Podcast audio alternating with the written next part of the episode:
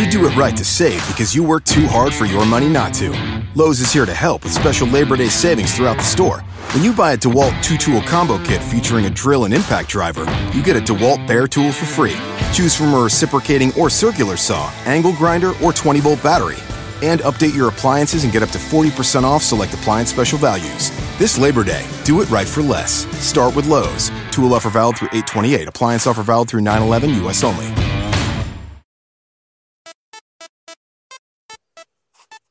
22 November Network and Neapolis Media Group proudly present to you the Lone Gunman Podcast with your host, Rob Clark, your boy. That's right. Stay tuned. I'll be right there.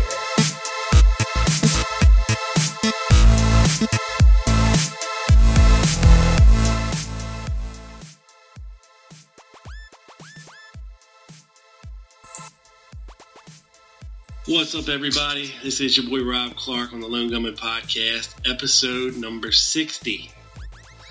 Now, I don't know when I started doing this thing, but it was roughly a year ago, and uh, I'd like to call this my one year anniversary show.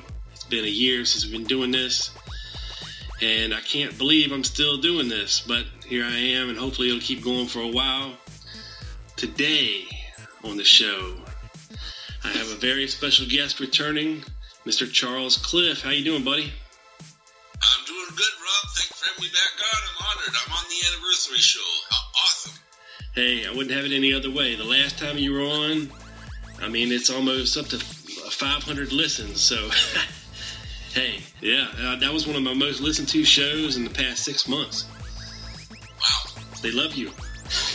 Must have somewhat liked what I was talking about. So Oh, yeah. I guess I'm doing something right. That's right.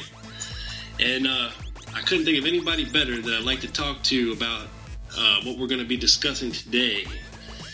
And uh, that is uh, a little bit of Madeline Brown, a little bit of LBJ, and a little bit of George Bush. We're going to try to dispel some of these nonsensical, uh, Fetzer fueled myths out there. Well, there's no shortage of them. Ain't that the truth? And uh, just just for reference to what we're going to be referring to today, um, I'm going to post a link up on the website tlgpodcast.com where everybody can go listen to this show that that uh, Jim Fetzer did. Uh, you can listen to it for your, for yourself, and uh, it's basically one hour diatribe and then an hour from the men who killed Kennedy, but I'm not even worried about the second hour of that. We're just going to be addressing a lot of the points uh, that he brought up in the first hour regarding LBJ and uh, how credible Madeline Brown is, and uh, some uh, elements relating to George Bush being in Dealey Plaza. But we'll get into that, I promise. Um, so, Charles, did you do your homework and listen to the show? I suffered my way through it. As did I. It was rough. I know. bad. I know. It's that that that show is hard to listen to. You know, especially you know when you get so frustrated, you just want to scream out, and but nobody's listening. Nobody can hear you. You know. Yeah. But that's okay. I've heard of a couple of his other podcasts, and I had the same reaction to those ones too. Oh yeah, that's just about all of them for me. Yeah. So this uh this show, okay, it's it basically starts out and, and it goes it goes two ways with Fetzer. Um, he's a big proponent of, of the Phil Nelson camp that LBJ was the mastermind behind the assassination. Okay, but in in, in this one, he he points out that you have sponsors, facilitators, and mechanics. Okay. Now, among the sponsors that he that he mentions in this are Israel, the Joint Chiefs of Staff, the CIA, the oil men, the mafia, and the bankers. Okay. Now, granted, I, I do agree that all these people probably had a reason to want Kennedy uh, out of office or dead. Uh, do you agree with that? Yeah. Oh, absolutely. And I think once he did die, they probably all of those groups all benefited. Oh, they sure did. I don't think there's any question about it. Yeah, I mean Israel. You know, I don't think Kennedy wanted wanted Israel to have nuclear power. Um, and after he died, they did. Uh, the, the Joint Chiefs of Ch- the Joint Chiefs of Staff, of course, were mad because Kennedy wouldn't listen to them when it came to wanting to go to war.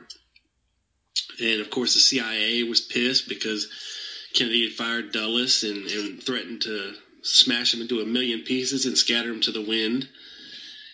And of course, the oil men were pissed because of the oil depletion tax.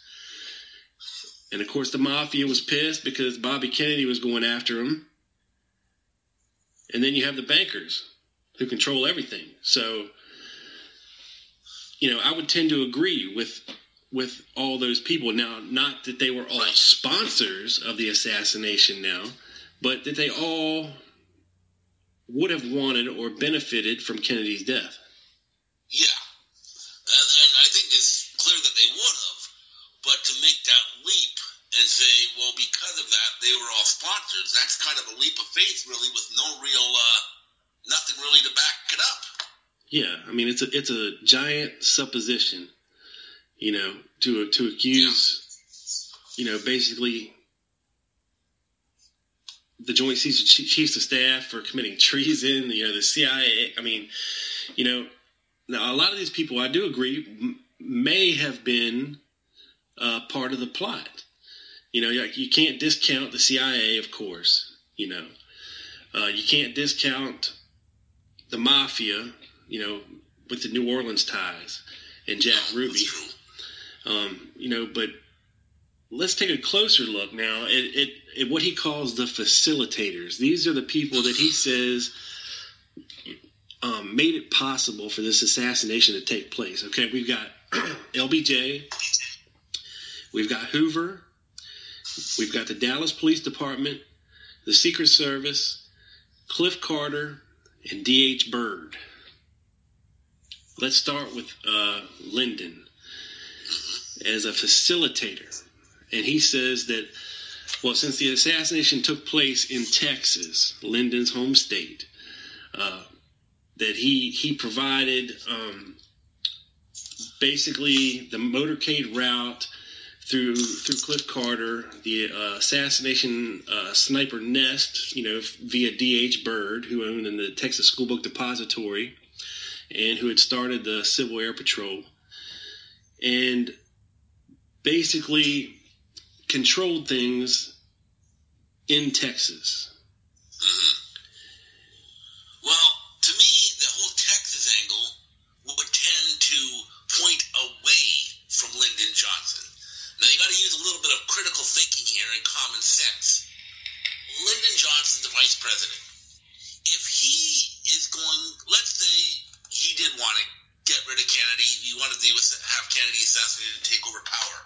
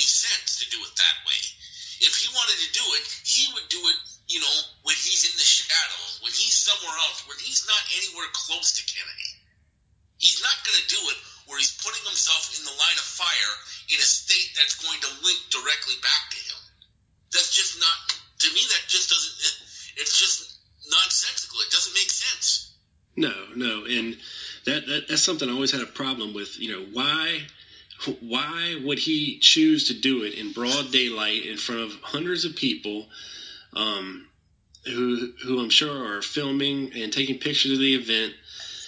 It you know at high noon in his home state. Like you said, it makes no sense whatsoever. Um, you know, if if if if he wanted Kennedy dead, you know, it takes him with a plan and one assassin to pull it off. I mean, you know, back in 1963, I mean, they didn't have the the uh, the technical the technological advances that we do now as far as security and uh, and all that stuff. I mean, they could have got to Kennedy pretty much anytime they wanted to, really.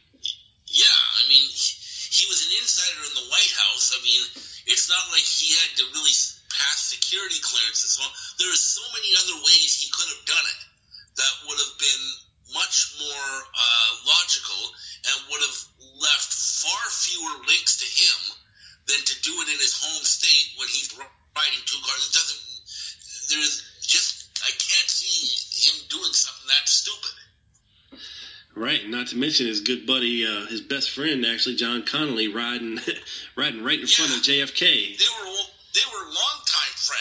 so he's going to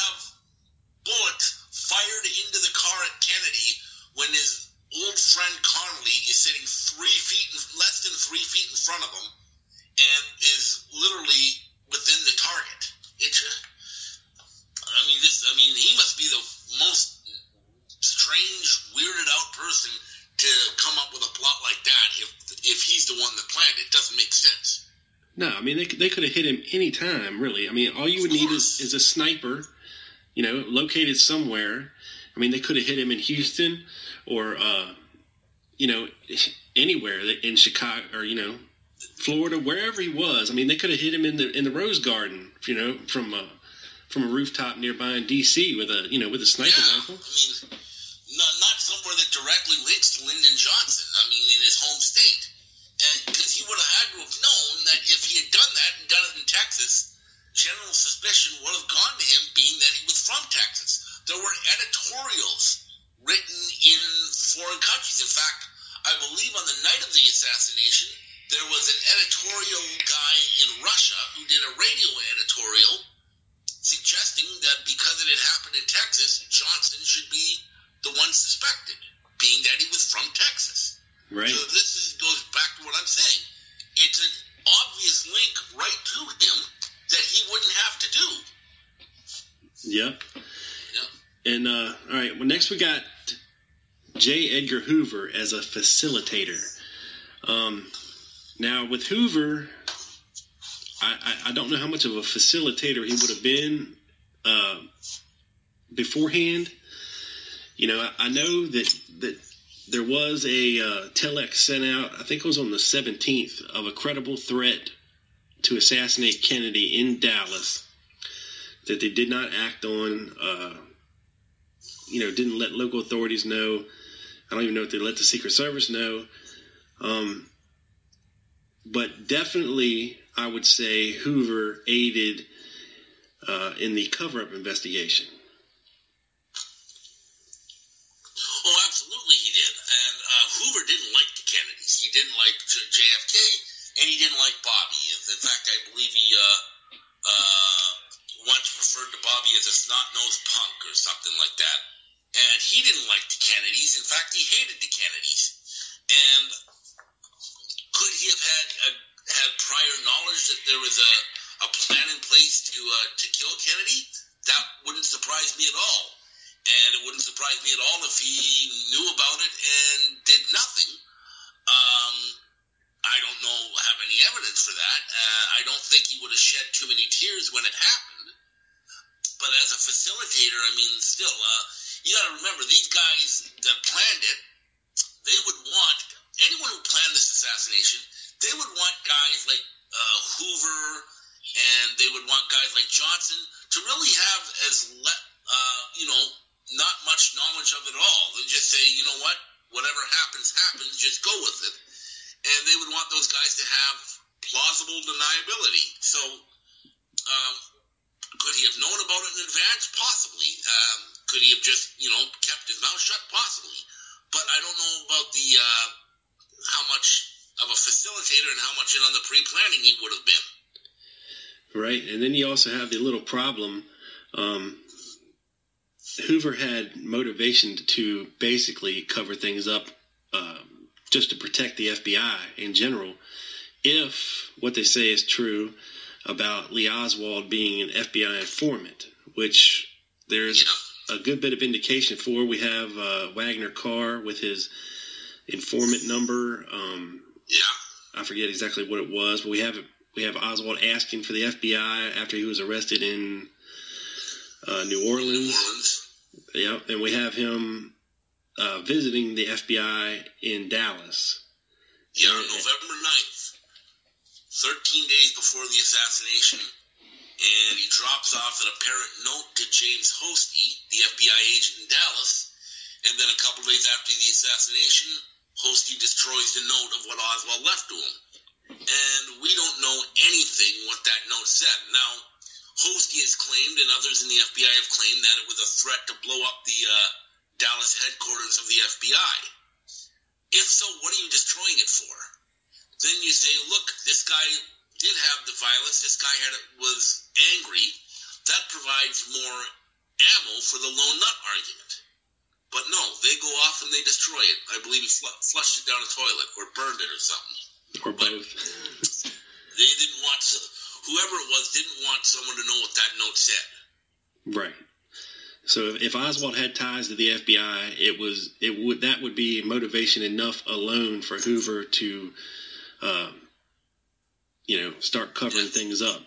They want to cover it up. They don't want anyone to know about it. Right. hmm And then we come to the Dallas Police Department as facilitators, which um, I tend to agree with. I would say um, they're at least in- instrumental in being uh, bumbling detectives when it comes to uh, investigating things there, and of course, They turned into the Keystone Cops. yeah, and, and of course, being very, very lax with their uh, prisoner transfer security. Um, Yeah. But you know, as far as beforehand, I mean, you, you, you can see cops placed on uh, the overhead uh, triple overpass there. I mean, they did have cops um, in different places. Um, you know, they did respond relatively quickly. But who's to say? I mean, there, there's a there's a lot going on. Even Jesse Curry um, said later that, that they that they just couldn't put Oswald up in that six four window with a rifle in his hand. No, they never did that. And uh, just by the way they they went through and pretty much destroyed the crime scene from whatever. I mean, there's still debates on what rifle was found on the sixth floor, whether it was a Carcano, whether it was a Mauser. There's debates on how many shells were found at the door. The chain of evidence uh, for much of the most important evidence just gets destroyed. Once you destroy the chain of evidence of Pete's, uh, the chain of evidence, or uh, once you destroy it, it's it's almost invalid because you can't tell what's what. Yeah, and I would also You've You've onto got different times for different pieces of evidence being logged in, and then you've got stuff that goes missing, and it, it just was a horribly scrambled, horribly run um, investigation. Yeah, from start to finish, and you know, I also have to fault them too for not not recording Oswald's interrogation audio. Right. You know. The only thing we have are those scrambled up notes from Will Fritz, which has really done us more harm than good because they, you can't make sense of them anyways. And all, now, now all you got are people's interpretations of them. And that just leads into more confusion. Yeah, and an interesting thing, I think it was in Jim Marrs' Crossfire, um, that the Dallas police did have an audio recording system in place for interrogations, and that either they did chose not to use it or they did use it, and we will never, ever, ever hear Yeah. that audio because it is They didn't buried. like what they heard and they don't want anyone else to hear it, so Yeah. they destroy it. I'm sure it was destroyed or or locked away deep somewhere uh, if that did occur. But like you said, all we have is these notes from Hosty, uh, Fritz, Holmes, um, a couple other people. They're very discombobulated, disjointed, and uh, Yep. You know, I don't think they asked the right questions uh, the right way. not. They just bumbled the whole thing from start to finish. You know, like you said. Yeah. And most of the interrogation probably would not have been admissible anyways because Oswald never was given a lawyer. That's a good so, point and too. That's a fundamental right. Yeah, So most of what he said probably would have been thrown out if it had gotten to court because without a lawyer, it's not valid.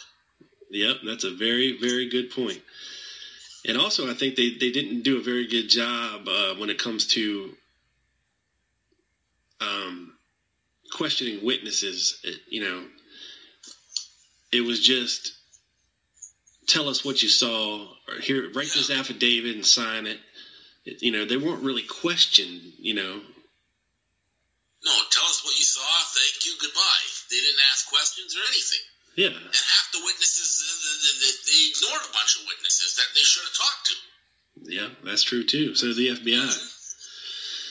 All right, let's get to Mr. Cliff Carter, LBJ's aide, whom uh, Jim Fetzer says uh, coordinated everything in Dallas as far as the motorcade, uh, setting up uh, the assassins, and all this other nonsense. Well, Cliff Carter was um, one of the uh, right-hand guys for um, LBJ. Um, he was allegedly, like you said, by Fetzer, uh, arranged to um, basically arranged everything. He was, I guess, LBJ's point man in Texas. But I mean, I don't know where they get all of this. I mean, what are they basing that on? Is that has anyone ever said that, or is that just something that they're making up because he was a, a close associate of LBJ? I mean, I don't get it. Yeah, well, once again, the proof is, is lacking, you know, as far as documents and that, that's. I mean, uh, and this again is something that kind of, I think uh, also Billie Sol Estes, who we could probably talk about more a little bit later, claimed. But as we know, Billie Sol Estes is not exactly a um, a silver dollar uh, blue uh, blue chip source. Uh, he's got a lot of problems with uh, his credibility, problems that he admits to himself. Yeah, I mean, he, he pretty much he pretty much told the, the jury in that in that trial that that he they shouldn't listen to a word he says because he was a pathological liar. He's a pathological liar and con man. Yeah, and uh, most of this stuff I think with LBJ stems from uh, Billie Sol Estes, really. Well, that, that's where a lot of this these claims came from because he was trying to cut a deal for immunity because he was up on other charges, and he goes on the stand under oath in 1984, and basically testifies that uh, or goes under oath and swears that uh, Johnson engineered JFK's assassination, plus I believe it was six other murders and um, basically he said that Mac Wallace was the trigger man. I know we're going to talk a little bit about Mac Wallace in a little bit, and but he goes on the stand before he says all this. He tells the jury, "Look, I'm a pathological liar. I'm a con man. I'm basically not to be believed." And then he goes off and spins his tail. Well, what are we supposed to take from that? I don't He goes on to spin his tail after saying how unreliable he is. Yeah, I mean, it's pretty hard to pin to pin things on dead men, Charles. You know. Right. when they aren't here to defend themselves. But since you mentioned Mr. Mac Wallace, let's go ahead and, and, and talk about old Mac for a minute.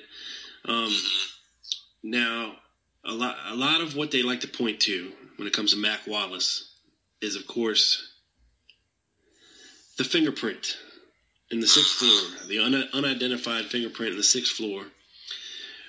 And Well, that's uh, their so-called smoking gun. yeah, yeah. Why don't, why don't you address that a little bit and All right. Well, after the search of the Texas School Book Depository, they did fingerprinting and they found, uh, you know, several prints. Uh, some from Oswald, some from other employees of the uh, Texas School Book Depository, but there was one print that they could not identify one single lonely solitary fingerprint that was unidentified.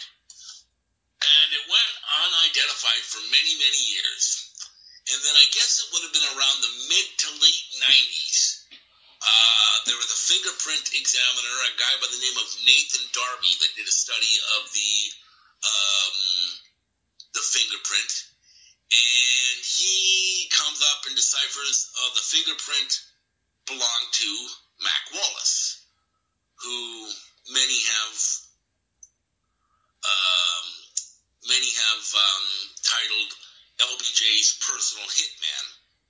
So at that point, people jumped through hula hoop saying, "Oh, we've got the Kennedy case solved. Mac Wallace was the hitman, and LBJ was the mastermind." And it kind of went from there real quickly. But once you start looking at Nathan Darby and his investigation into the fingerprint, it may not be quite as reliable as what you would first think. I know that there's been a lot of people out there, Walt Brown being one of them, I think Barr McClellan, um, Roger Stone, of course, Fetzer, have kind of, you know, put all their eggs in the Nathan Darby basket and proving that Mac Wallace was the shooter. At the time of his study, Nathan Darby was, I believe, in his mid 80s. Yeah. He had not been certified for many, many years. His certification had run out many years before that. And he was working off of a photocopy. Not a picture, a photocopy. Now, what happens when you take a photocopy of a picture? The ink It bleeds. degrades the quality of the picture. Yeah. That's just common sense. So you've got a, basically what you have is a uh, guy in his mid 80s trying to make a positive identification from a photocopy of a fingerprint By sight. by sight. I can't take that seriously. No, me either. Um, you know, it, it, he had, if he hadn't kept up his certification, because it, it's like any other uh, profession that requires you to be certified, such as teachers and nurses and, and doctors. You know, if you're not up to speed on the latest techniques of your craft, um, you're not going to be as, as accurate. You know, No. And the computers that they had back in the mid the mid '90s, if he used a computer, um, just didn't have the capability that we do now. No. Technology is always evolving. And of course, um, as we a lot of people may know, Joan Mellen is now working on a new book based a lot on the Mac Wallace fingerprint. And in recent interviews, she has said that she has had another examiner who is apparently an officer of the organization that certifies latent print examiners and she's had him do a study, and he has come up with the conclusion that the print is not Mac Wallace's.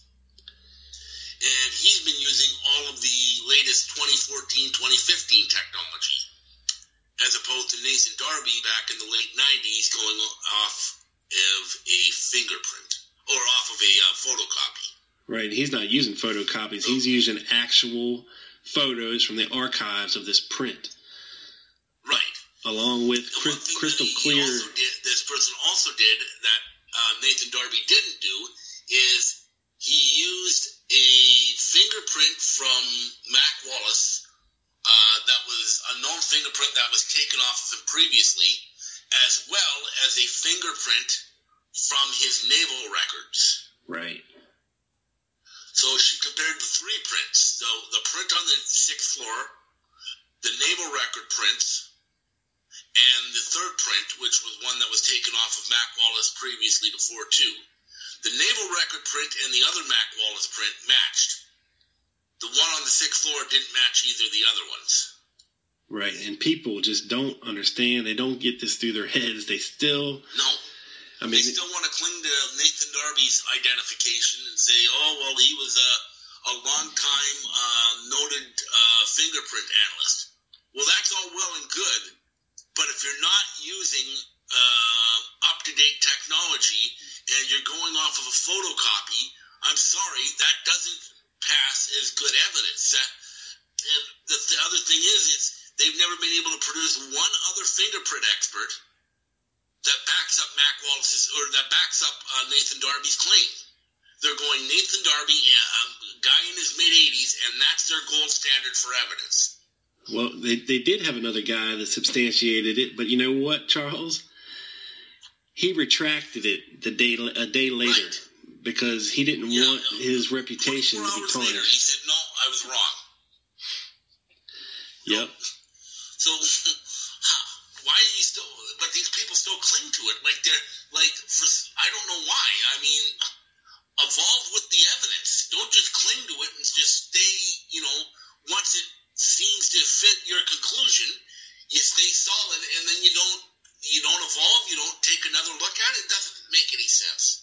No, and and and the guy that retracted, you know, he's a.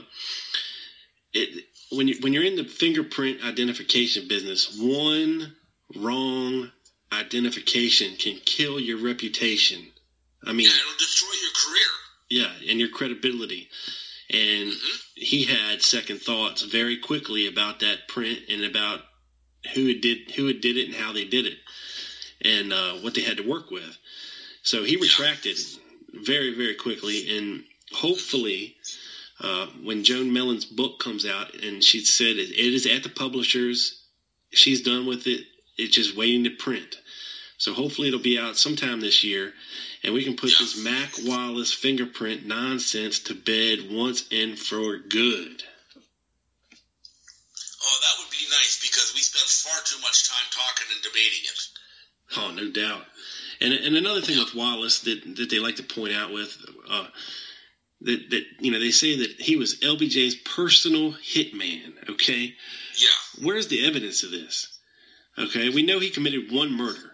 Okay, he was Right. tried for it and he was acquitted. Okay, but that murder of, of, of Kinser, okay, the guy was the guy was sleeping with Mac Wallace's wife. Okay, and he rolled up in the golf club, broad daylight, and shot him and killed him. It's called a crime of passion. Okay, it's called not being in your right state of mind if when you find something out. That's why Mac Wallace got off from that murder, not because. LBJ LBJ pulled strings from uh, you know the to do with judge. LBJ. No. And just because he had a he, he shot somebody in a crime of passion that was putting it to his wife, um, doesn't doesn't mean he committed seven other murders. No. And the, the main source for these seven other murders is a guy, an admitted lo- pathological liar and con man. Exactly. So take that for what it's worth. Yep. And and another thing that contributes to the Mac Wallace fairy tale is is this whole Loy Factor Men on the Sixth Floor book that came out back in the mid '90s. you know. Once again, there, there's no proof whatsoever of Loy Factor's story at all. No, it, it's all it's all a story with nothing to back it up. Add it to the list of many. Mm-hmm. Yeah, there's it's just there's a lot out there. There's a lot of people trying really hard to, you know, basically nail down LBJ as the the mastermind, and they're trying over and over again, books, documents, and whatever. And really, when you look at all the hard evidence of Mac, of, of LBJ being the, uh, the the the mastermind, it's just not there. You can look. You can find a lot of speculation. You can find a lot of stories and a lot of claims, and you're not finding anything really solid that you can go to court with No, I mean, was because it doesn't exist. yeah, I mean, I think we can all agree that LBJ was a bastard, a He was despicable, not a good hu- guy. He was an idiot. a despicable human being. Um, you know, I could go on and on about what a piece of shit he was, but just because he was that kind of person doesn't make him a murderer. No. And the thing is, a lot of people claim that LBJ was this ruthless political force that would stop at nothing to uh, to gain power. But that's not entirely true. And one of the things, if you look, if you look at some of the key points of Johnson's career, you'll find that um, he's not always the ruthless political. I mean, take take the 1960 uh, presidential uh, Primary. Johnson refused to enter any primaries. Uh, Johnson tried to win it all in the back rooms. He wasn't the big political fighter that a lot of people made him out to be. And um, you look at 1968 when he was the sitting president, who normally um, uh, normally sitting presidents have a huge advantage to get renominated.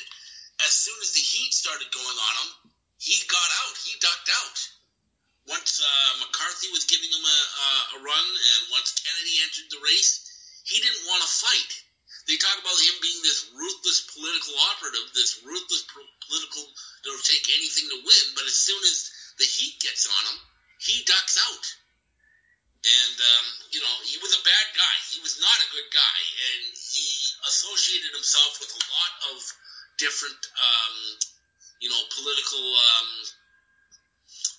you know, bad people. But that's you still can't make that leap automatically from there to he organized the Kennedy assassination. It just that's just a, too big of a leap of faith without you know concrete evidence to back it up. Yeah, and another thing people like to point to is that you know the fact that he was wrapped up in this whole uh, Billie Sol Estes scandal, and he was yeah, Bobby Baker. yeah, and he was probably going to be uh, in, indicted in all this mess, He's going to be indicted and possibly thrown out of office. right? And there were already rumors swirling that Kennedy was going to drop him from the ticket in '64. Right, but is is that motivation Still, enough? No, any way of proof that he organized Kennedy's assassination.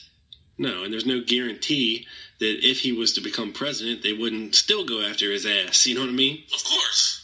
So what difference does it make whether he's vice president or president? If, if the shit's going to hit the fan, it's going to hit it. commit a crime. It doesn't matter what your job is. Exactly. But you know, I guess Life Life magazine chose not to run with the story, and it, it went by the wayside because you know they didn't want to assassinate two presidents in one week. Right. Yep. All right, well, let's get into. I, I, I did pull some audio from from Fetzer's show, and uh, we're gonna we're gonna listen to a little bit of it, and then we can comment on it. Okay. All right. Um, now this uh, this we're gonna start getting into some Madeline Brown here, and for the, for everybody that doesn't know the Madeline Brown story, I'll, I'll put it in a nutshell real quick for you. Um, she claims to be Lyndon Johnson's mistress um, for many many years. She claims to have bore him a son, Stephen, in 1950. Um, she claims that she was at a party um, held at Clint Murchison's house, among many other notables like Richard Nixon and Hoover and uh, LBJ, where LBJ came out of this boardroom and said, you know, after tomorrow, I'm not going to have to worry about those goddamn Kennedy boys any longer. And then she claims she met him again on uh, New Year's Eve of 63 at the Driscoll Hotel, where she confronted him and said, you know, people said that, you know, you're the one that had these people killed. And he told her no, it was the, the, the CIA and the oil boys wanted Kennedy dead. And uh, on and on through the years, there's many, many, many, many things, and we'll get into it. But um, she's a vital figure for the, for the whole LBJ did it crowd, um, as we'll find out here shortly. Now, now, the first clip I have here is regarding uh, her son Stephen. Okay, so let's see if this works because I've never done this before. So here we go. Clip.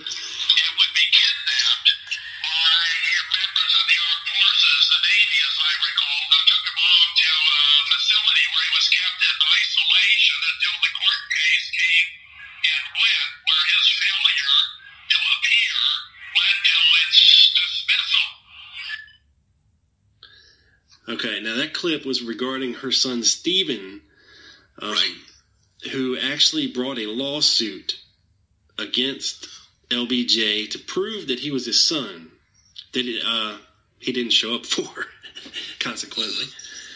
and that's Fetzer claiming that the Navy kidnapped Stephen so he couldn't make it to the trial.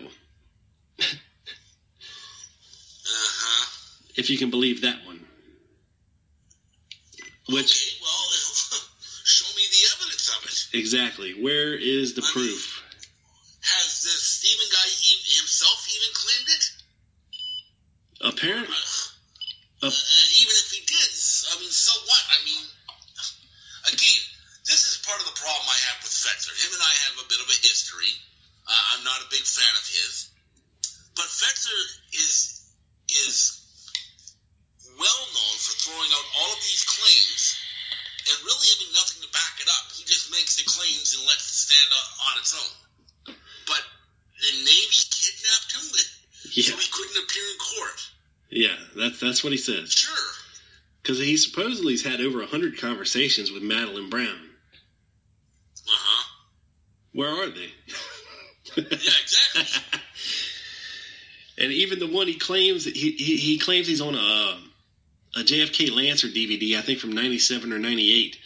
Uh, that he had a sit down interview with, with Madeline Brown, and, and but then he said he was watching the DVD and tried to find it and it wasn't on there. So right. who the hell knows? Yeah, of course. Now this next one, this next clip, is uh pertains to the Murchison party. Oh boy. Here we go. evening, uh, unbeknownst to Madeline, Lyndon showed up, and these heavy hitters disappeared into a boardroom uh, where they had a meeting that lasted 15 or 20 minutes in duration. And when he it broke up, Lyndon strode toward Madeline. She expected he was going to whisper sweet nothings in her ear. Instead, as the next slide suggests, this diagram, he said to her that after tomorrow he was not going to have to put up with embarrassment from those Kennedy boys any longer. That's not a threat, that is a promise. This story has become very well known, and indeed Madeline told me he actually, Lyndon actually called her the following day uh, before the motorcade took place and repeated the same message that he wasn't going to be embarrassed by those Kennedy boys, and he referred to them in a derogatory fashion. Again, reiterating that was not a threat, that was a promise. Uh huh. Now, con- con- concerning party, okay. Now, if if if these heavy hitters, as he calls them, I mean, we're talking about Nixon, we're talking about what Hoover, who else was supposed to be there? Johnson, Yeah, Connolly. the oil men. Yeah. Now, There's so many problems with this with this Murchison party story. First of all, in original interviews with Madeline Brown, uh, there are interviews with her early on when she came to the public that she never even mentions the party story. In fact, I have a documentary. It's called Beyond JFK: The Question of Conspiracy. It was sort of a companion piece that went with uh, Oliver Stone's JFK. In fact, on some deluxe editions of the DVD, the uh, documentary comes with it. yep. It features a fairly lengthy interview with Madeline Brown. At no time during that interview does she ever mention any party at Clint Murchison's house or ever being with LBJ the night before the assassination. Don't you think that would be the first thing she would bring up in any interview? Yeah, you think uh, so? At any time? Yeah, and I think her list grows as well over the years. Yeah, well, that's the next thing I was going to say. Th- Then, when the party story first came out, the number of people at the party would fluctuate. And um, I had a, just recently had an email uh, exchange with Walt Brown, who, uh, the longtime researcher, wr- written many books on the assassination, who uh, interviewed Madeline Brown on more than one occasion. The first time he interviewed her, there was six people at this so-called party.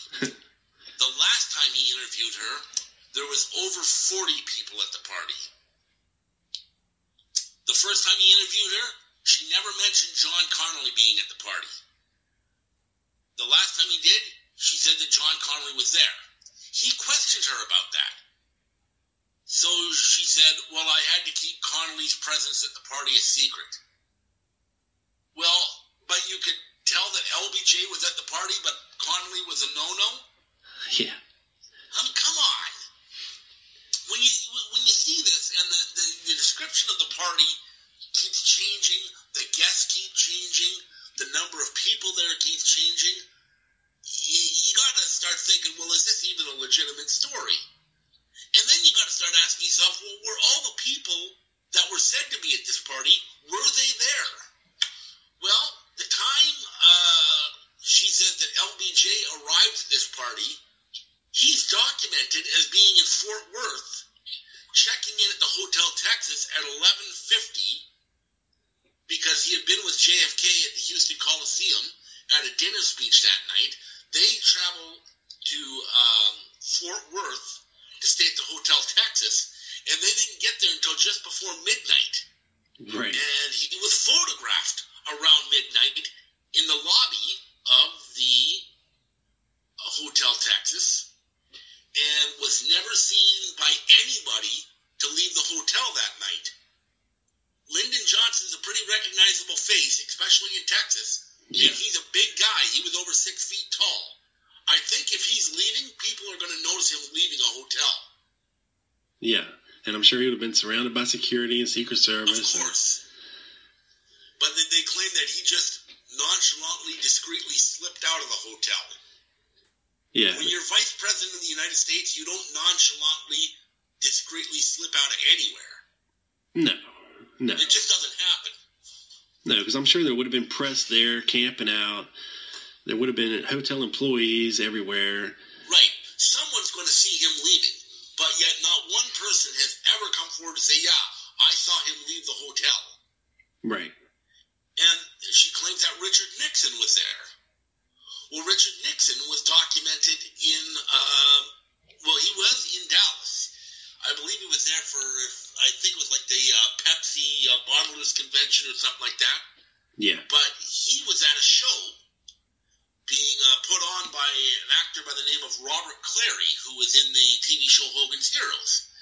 And he was seen by Robert Clary, who was on stage up front, sitting at a table with the actress Joan Crawford. And they were there till at least 11 o'clock that night uh, at this show there. So was Richard Nixon even there? And then she claims Hoover was there. And in various versions of the stories, she claims that the party was for J. Edgar Hoover. I don't know if she has any evidence to back that up. But Hoover was in Washington the night before the assassination. Yeah. So all of these people that she's claiming was at this quote party,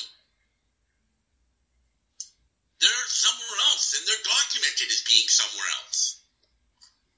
Yeah, and here's another problem I have with that, Charles. That if if if you're going to have this meeting, okay, of, of these big swinging dicks, and and they're going to you know make the final plans for this assassination, are they really going to be worried enough to have some some uh, females around that? you know, you know what I'm saying? Why why the hell would Madeline Brown or any other woman or or be at this party? I mean, Yeah, I, I would think it'd be a quote secret meeting Yeah. to make the final preparations for an assassination. Are they just going to have random people hanging out there? oh, they got somebody serving hors d'oeuvres. and stuff like. It's, just foolish to think of that. Yeah, they got somebody bartending. They got somebody serving hors d'oeuvres and waiters and waitresses and maids and. I mean, you know that it just wouldn't happen like that. But we haven't even come to the biggest problem with the party yet. There's a real big problem that trumps everything else. What's that? The house that Clint Murchison, or that Madeline Brown says the party was held at, owned by Clint Murchison? Well, I'm sorry, but there are Dallas real estate records. Clint Murchison sold that house in 1959. so I guess he went back to his old house to throw a party. A secret party. A secret party. Maybe the new owners didn't even know. They're all huddled up down there in a billiard room making plans while they're up there sleeping. I don't know. The, the party, the, you look into this party, and this is just problem after problem after problem. Yeah. And really, is anybody else, all of these, I don't know, six to 40 people that were at this party, ever come forward and said, yeah, I was there? Nobody else has mentioned it other than Madeline Brown. Yeah, because fortunately, Charles, they're all dead by the time she came out with the story. Madeline Brown also claims that the party was written about uh, by a uh, like an entertainment gossip columnist in the Dallas Morning News. There's no record of it. Nope. No. And even if there was All some, of these claims are just, they're just fallen by the wayside. There's nothing to back any of it up. no, no, It's just Madeline Brown making claims where she changes story after story. right, and, and you know it's quite possible, um, you know that there was, or if there was a party, that it was just a party, and that a lot of these people that she claims were there weren't there. Um, you know, because you know how these uh, well-to-do folks, you know, like to get together and and all this happy nonsense, but on a Thursday night, a Thursday night, Thursday night in the middle of November, they're all getting together having this big uh, soiree, and then a group of people go into some room and plan an assassination. Yeah. It just sounds ridiculous. It does. It does. And but like like I said, you'd be I mean, well, you wouldn't, but people out there would be surprised at how many people rely on all this information to base that LBJ was, you know, behind the assassination. Well, part of the problem is people just like stuff that sounds good. They don't do any critical thinking and they don't do any research into it. They just say, oh, well, this sounds good. It sounds like it's something I could buy into, so let's go with it. Yeah. But it doesn't make any sense. No. You just go in, you've got to look into this and say, well, is this person telling the truth or is this person just making up tall tales? Yeah, what it does for people, And you know, uh, more often than not, a lot of these people that are claiming with these bombshell revelations have nothing to back up their story. no, and what it does is is, you know, it it makes sense on the surface, but when as soon as you peel back even one layer, it just falls apart. Others seem to pop up. Yep. All right, let's move on to the next clip. I think we touched on this earlier. Um, we'll see if he has anything else to say about it here. Fetzer again. Here we go.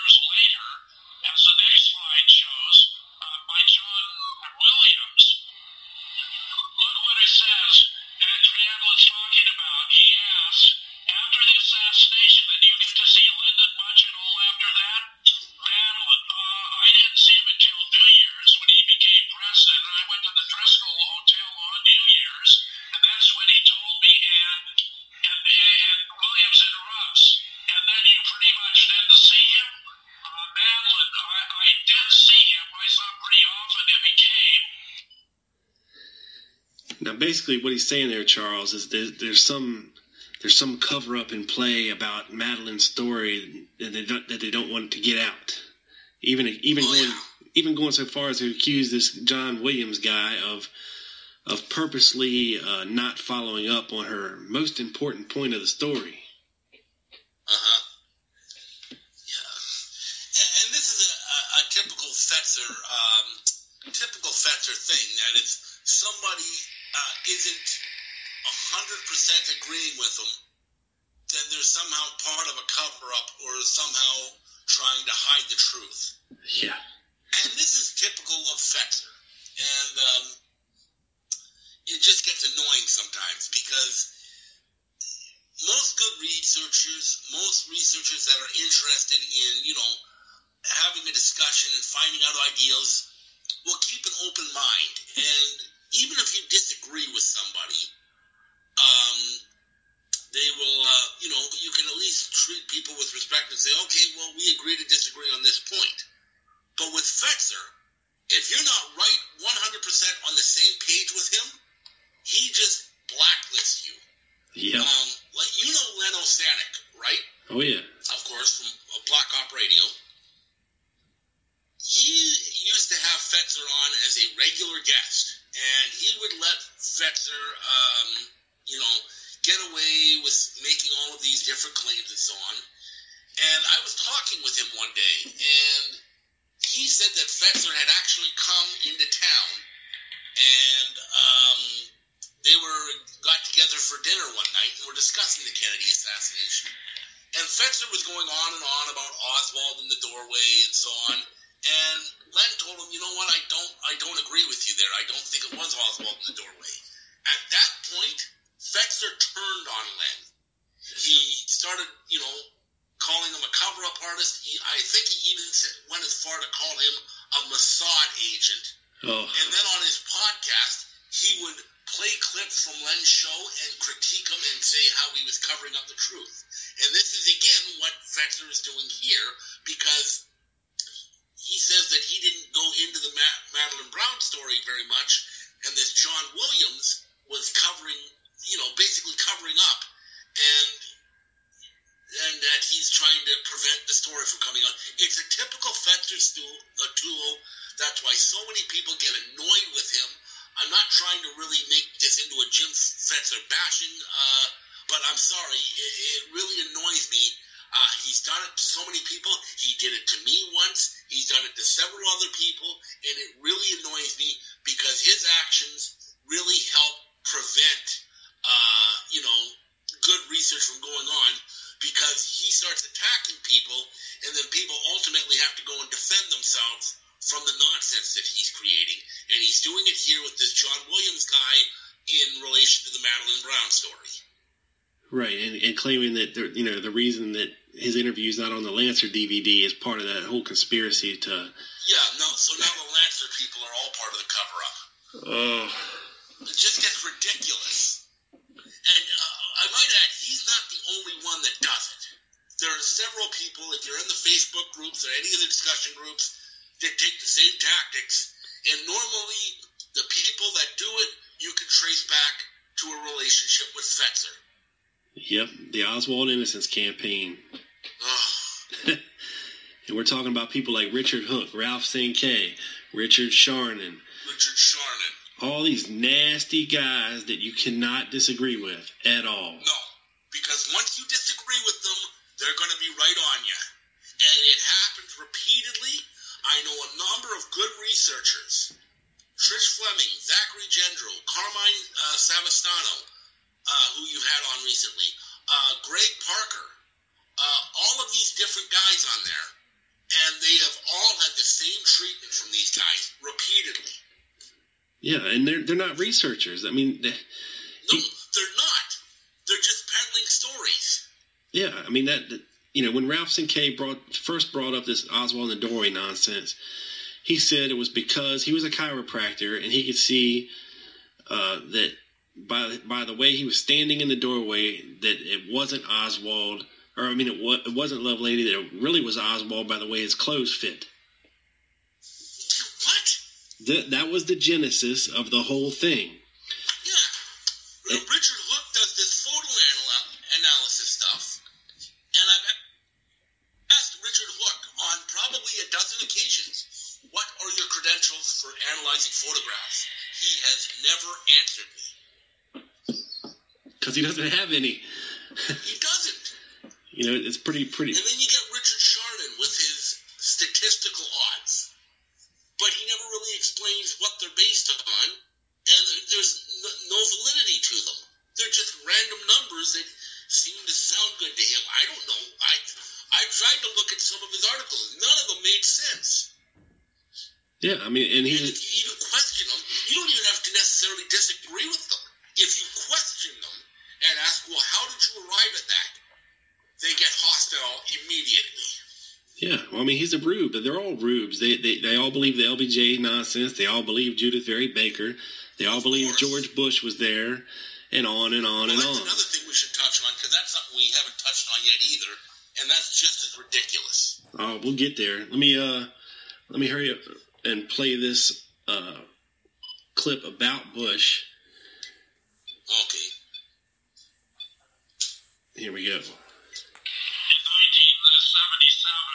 where E. Howard Hunt uh, was uh, relating to his son St. John the chain of command in relation to the assassination, which went from Lyndon Johnson to Cord Meyer, uh, who was in charge of covert ops for the CIA at the time, to David Atlee Phillips, who was in charge of Western Hemisphere for the CIA, to William Harvey, who oversaw assassinations conducted by the agency, to David Sanchez Morales, and below them, the mechanics and the supervisors, including George H.W. Bush and, and Edward Lansdale.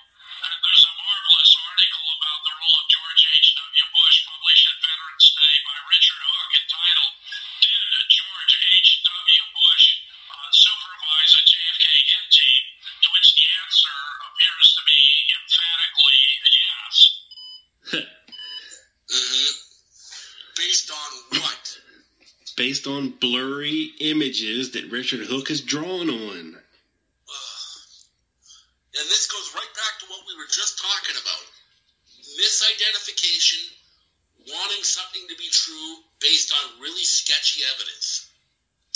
So the whole George the whole George Bush thing is of course a lot of people may or may not know, but there is this photograph of this guy standing right in front of the TS Texas School Book Depository.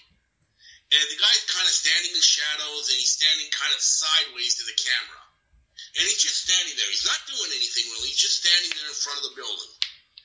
And people have identified the guy as George Bush. And they try to claim, well, it's because the hairline matches, which it doesn't.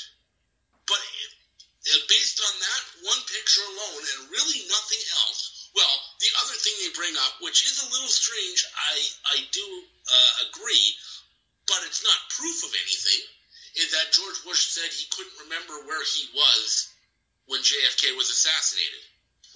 Based on those two things, they've tried to now made the leap of faith and says that George Bush was the coordinator of a hit team? huh? Yeah. Well, the, the, that photo you're talking about, the William Allen photo uh, in- Yeah. in, front of the Texas School Book Depository, um, you know, they, they say just because of his hairline, the way he stands with what a lot of people stand with their hands in their pockets. A lot of people wear suits, of course they do. and a lot of people wore their hair like that back in the '60s.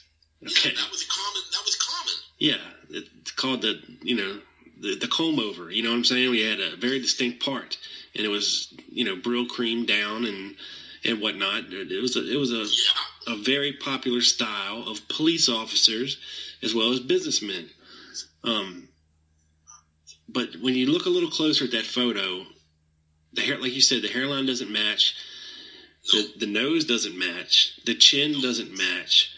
Um, and when you examine a couple other of William Allen's photos from that day, uh, I do believe we actually get a front view of the George Bush figure.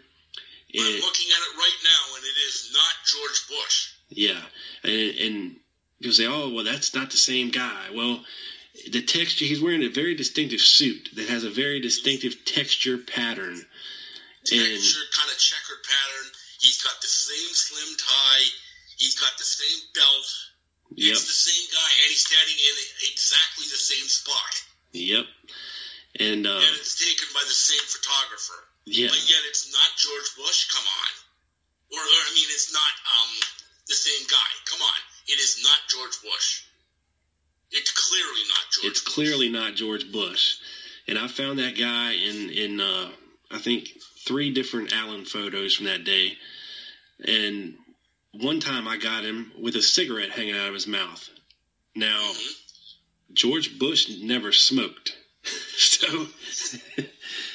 I mean, you know, if people would just do a little bit of, of, of digging, you know, just to corroborate or, or substantiate claims, they would find Yeah. the same thing. You know, just go look at, you know, William Allen was there on the scene.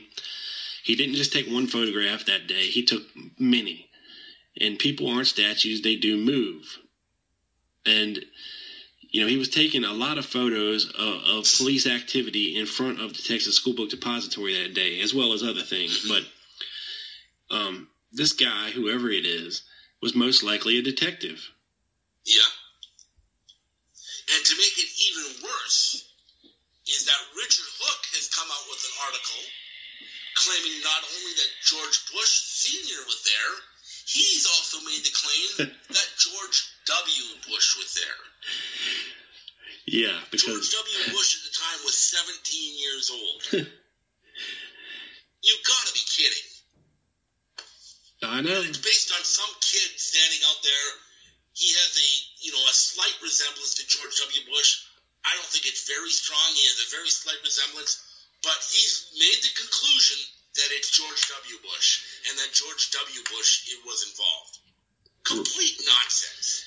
Yeah, and another part of that claim is, is of course, uh, what related to the Altgens Six photograph that that houses the famous doorway image. What what Richard Hook has done is, of course, the Dal-Tex building is in the background of, of that photo, Right? and he's alleging that George W. Bush can be seen in one of the windows with a shooter. Um, and I'm sorry, but I just don't see it, Charles. No, you don't see it, Rob, because it's not there. It's They're par- making stuff up as they go almost. It's getting ridiculous. it's it's pareidolia at its best. You know, I mean, first you had Badge Man, and and now we have George Bush and his hairline, and a, and another guy and a gun, and all this other stuff, and, and, and a blurry image that he's drawn colors on and outlines and photoshopped, and, and he calls it evidence. if this was a murder mystery novel, no one would buy it because no one would. It would seem too ridiculous to people, and yet they're claiming this is real life. Just complete. Ugh. It annoys me because there's so many other researchers out there that are doing good research into stuff. I mentioned a bunch of them earlier, and yet these guys are going around trying to bully people into believing they're crap. Yeah. It's just frustrating sometimes because these guys are such. Oh, it just drives me crazy.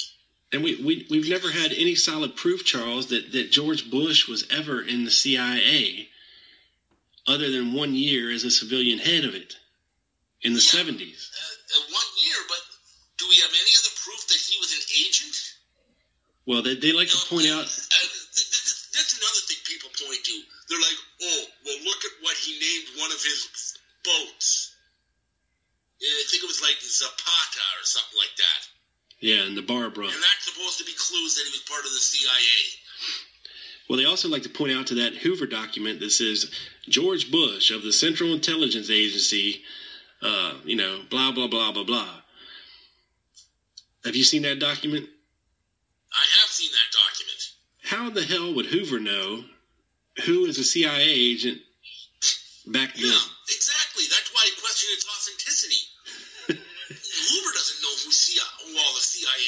would be. How would he know that? No, it's not like the CIA and the FBI were were had a, had a good working relationship back then. No, or- a lot of the times they butted heads constantly. Yeah, I mean, he, they wouldn't know who their he wouldn't know who their secret assets were. I mean, The CIA, the CIA's not going to share info with Hoover. no, especially Why not on their they? agents. No, that, that's nonsense. Yeah, and why I, that's why I think that's a bogus document because I, it, there's no way Hoover's going to know who that, that Bush is part of the CIA. It's impossible. yeah, and, and I'm not saying that that George Bush is a great guy either. I mean, I'd put him on par with LBJ as far as being an evil bastard. But Well, sure, he's not a good guy either, but just because someone's not a good guy doesn't mean they were part of killing Kennedy. no, I mean that's just Ludicrous. it's, it's ridiculous on its face. right. So now let, let's get back. Oh, we can we can talk for hours about these guys. I know. We still just scratch the surface. And here, here's another one of Madeline Brown's uh, assertions of proof. Um, supposedly, LBJ, upon his death, left uh, some kind of documentation that she would be, she and her son Stephen would be taken care of for the rest of her life. Uh, so let me find this clip.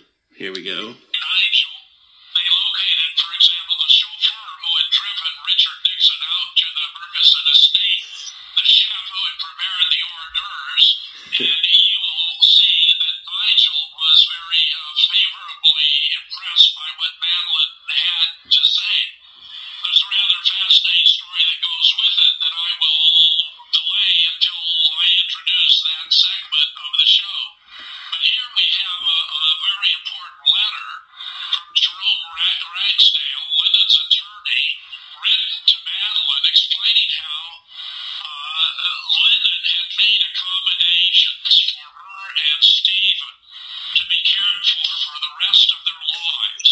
That, that the documents and records pertaining thereto were the safe deposit box of a, a bank that Lyndon used in downtown Dallas, or it may have been Austin, where astonishingly enough, it would turn out that after Lyndon's death, that safety security, that safety box was actually physically yanked out of the wall.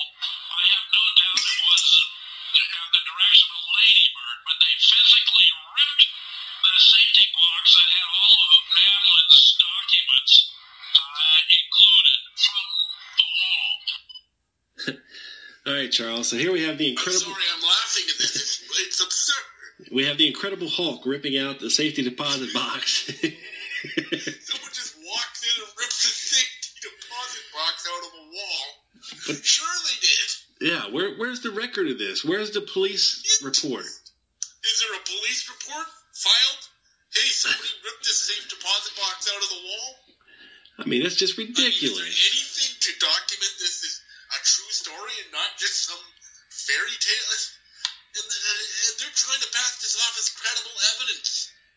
sounds to me. nothing to support it. Yeah, it sounds to me like somebody had asked for for evidence from her at one point in time, and that, and that was her story. Well, I had it in a safety Stole it out of the deposit box. Deposit box. Yeah, but then then some huge muscular guy came and ripped it out of the wall. I mean, come on. Yeah,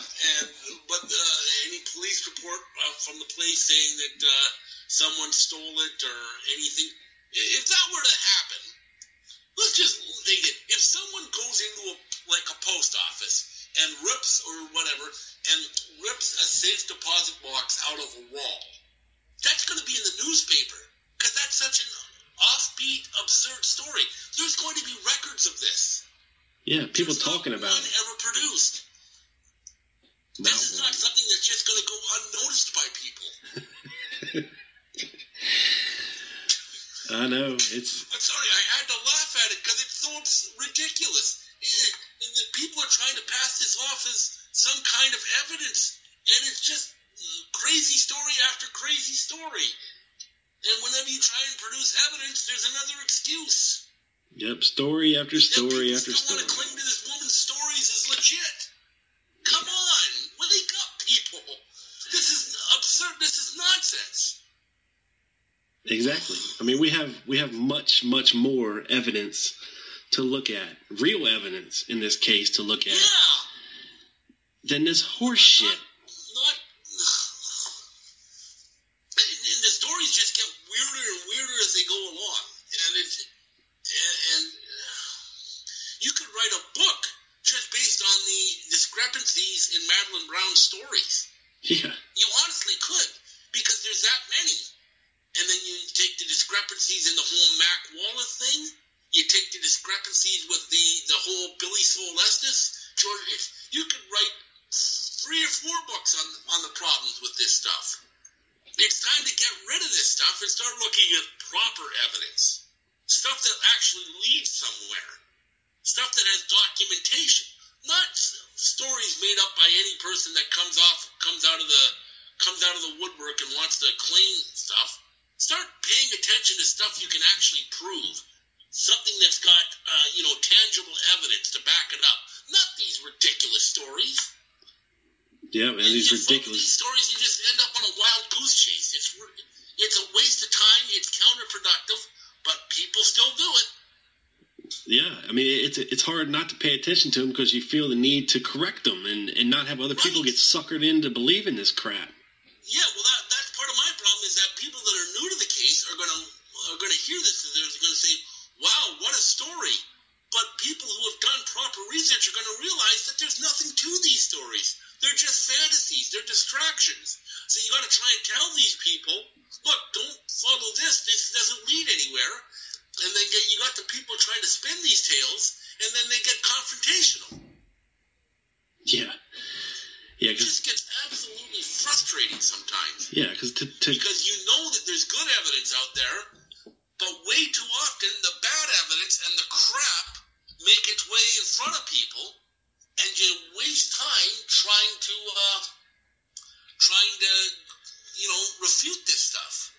yeah, well that that's you know that's it's it that's the exciting stuff. You know, that's the uh, high profile stuff. That's the love stories. That's the Yeah, The romantic- story, the big party. They're not reality.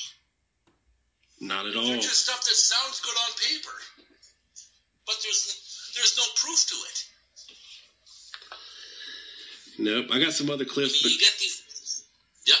Oh, I was just saying, I, was, I had some other clips on uh, Mac Wallace. If you want to run through those real quick, All right, let- let's go with those ones. and, and- and before we do, I just want to explain to everybody that, that likes to attack Joan Mellen on this whole thing. You know, at first, when Joan Mellen first heard the Mac Wallace story and the, and the accusations and, and the fingerprint evidence and this and that, she was intrigued enough to want to write a book about Mac Wallace and expose him as being a, a, a killer. You know, Yeah, that, that was the original point of her book. yeah. I mean, she was she was on she was on par, you know, with with the notion that that Mac Wallace was an assassin, and in in, in the course of writing her book and looking into him and and looking into his past and actually not just relying on the the word of Nathan Darby, actually taking it upon herself to hire an another independent fingerprint uh, analyst, one up to date, one certified you know, different evidences come about, and that altered the course of her book. Um, Yeah, she was doing that just to corroborate, just for independent corroboration. But it didn't come because it wasn't right. nope. All right, here we go. Mac Wallace.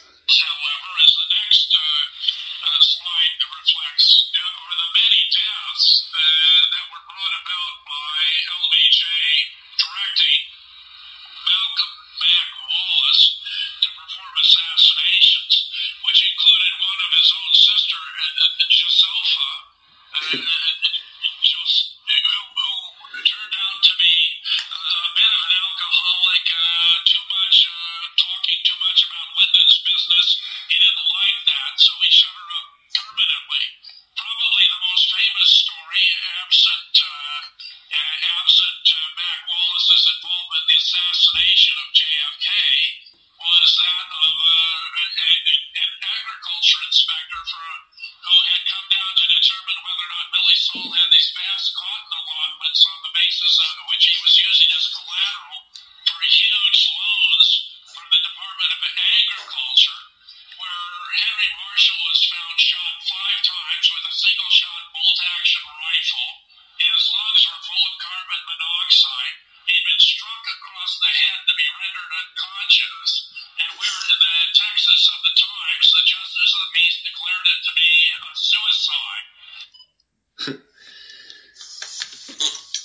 Charles, here's where I have a problem with with with people like Fetzer, and, and the problem is he has a voice, he has a radio show, he has a following, and when he says stuff like that, and he says it authoritatively, like it's you know set in stone, that that Mac Wallace was was LBJ's personal hitman, and he had he even had his own sister killed, with absolutely no proof whatsoever of any of this shit.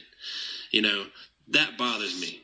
Because I think he has a, a bigger responsibility than you know when if he's using airwaves like he is to you know purposely spread this misinformation and disinformation pertaining to the case. If if he cares about it so much he just it, it, it just pisses me off to, to hear him say so authoritatively that you know certain what he calls facts of the case but nothing's proven No, they're not facts at all. They're what he believes. But he passes them off as facts. yeah and people new to the he case passes that himself off as an authority, and that's not true either. yeah ain't that the truth And just the way he goes about it, he's not objective whatsoever. He doesn't give any objectivity to it. He says what he believes, he believes what he says, and he tries to make other people believe it. Yep And yet, like you said, there's no proof of any of what he's saying. There's just stories. stories yep And most of the time you look into them, they're hogwash. Yep. And like you said, the problem is, you know, people believe them and they spread them like wildfire. Yeah. And hopefully today, Because he's a university professor, he knows what he's talking about. Sure, he does. My God, can you imagine how many minds he's poisoned through that throughout the years? No kidding. And I mean, the thing is with Fetzer too, it's not just JFK. He's got wild, crazy theories about all sorts of other stuff. yeah, Paul's dead. Uh, you- I mean, you look at some of his claims about 9/11 and about laser beams coming down from outer space and blowing up the twin towers. Yeah, Those were actual claims. yeah. And He's claims, lately been on trying to prove that Paul McCartney is dead and was replaced with a double. yeah. So this is what you're dealing with with this guy. Well, it's it's a it's a clear pattern, Charles. I mean, you, you see. You see with his with his JFK stuff, what he does, he, he he takes other people's research and he latches onto it like his own, and he and he, and he gets it out there and, and exploits it, and then he moves on. Um, you know, he, he He just tries to wave around the murder in Dealey uh, murder in Dealey Plaza book and tries pass it from his own as his own. Ninety percent of that is stuff written by other people. yeah, he edited it, Yeah, he edited it. he compiled it. his stuff. No, I mean, it, his p- personal research, I have never seen. I mean, he latches onto this Oswald in the doorway crap from from Ralph Cinque. You know, he latches onto the JV uh, Judyth Vary Baker stuff, but that's her story. You know, it, it- he just pushes other stuff. Richard Hook, Richard Charnin, he latches onto all this stuff. Yeah, But in reality, what has he ever done for his own research? He doesn't. He, he uses other people's research and tries to make it his. yeah, he's a coattail rider. Exactly. And boy, I called him that one time, and he did not like it. but it's true. Well, I mean, I'm not saying anything here that I wouldn't say to his face and haven't said to his face. So just to make that real clear.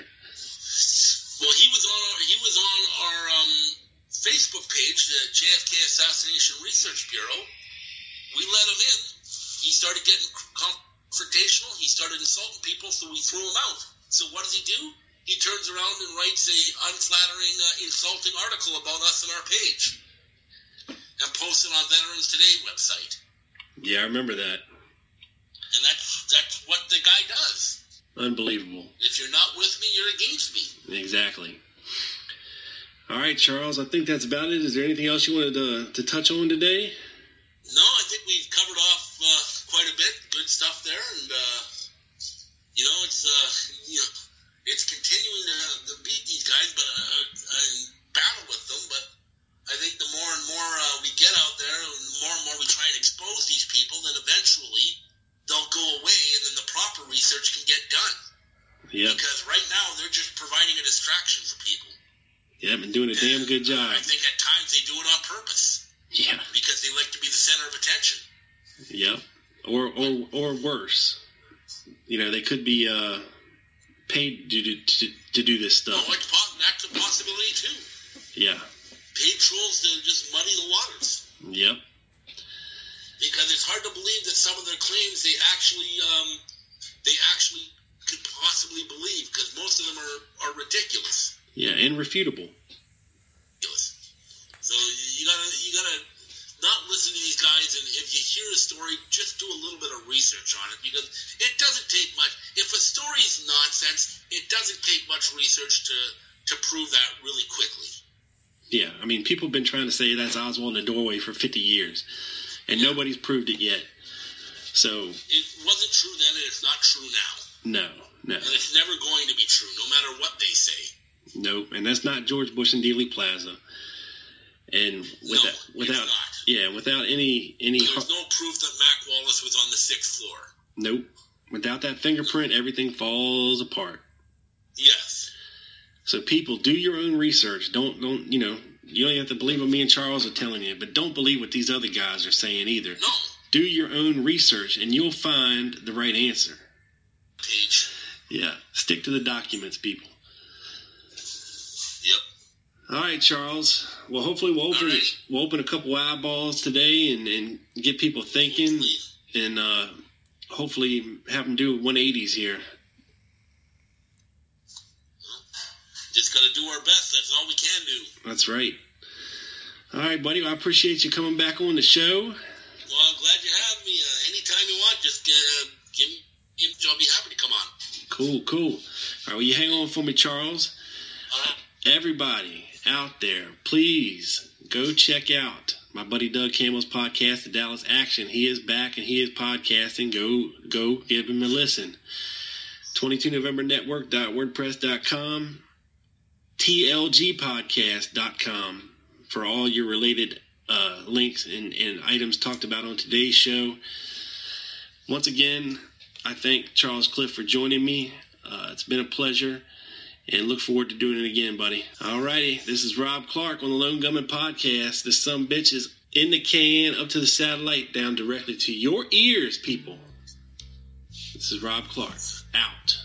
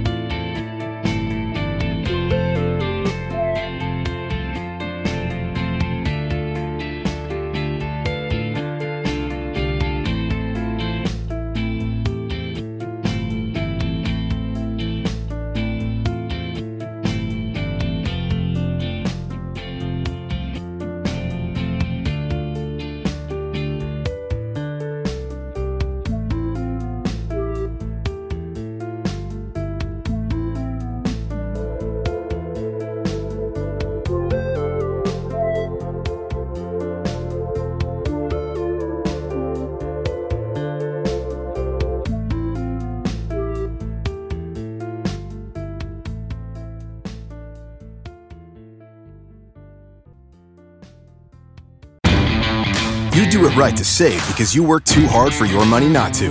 Lowe's is here to help with special Labor Day savings throughout the store. When you buy a DeWalt two tool combo kit featuring a drill and impact driver, you get a DeWalt bare tool for free.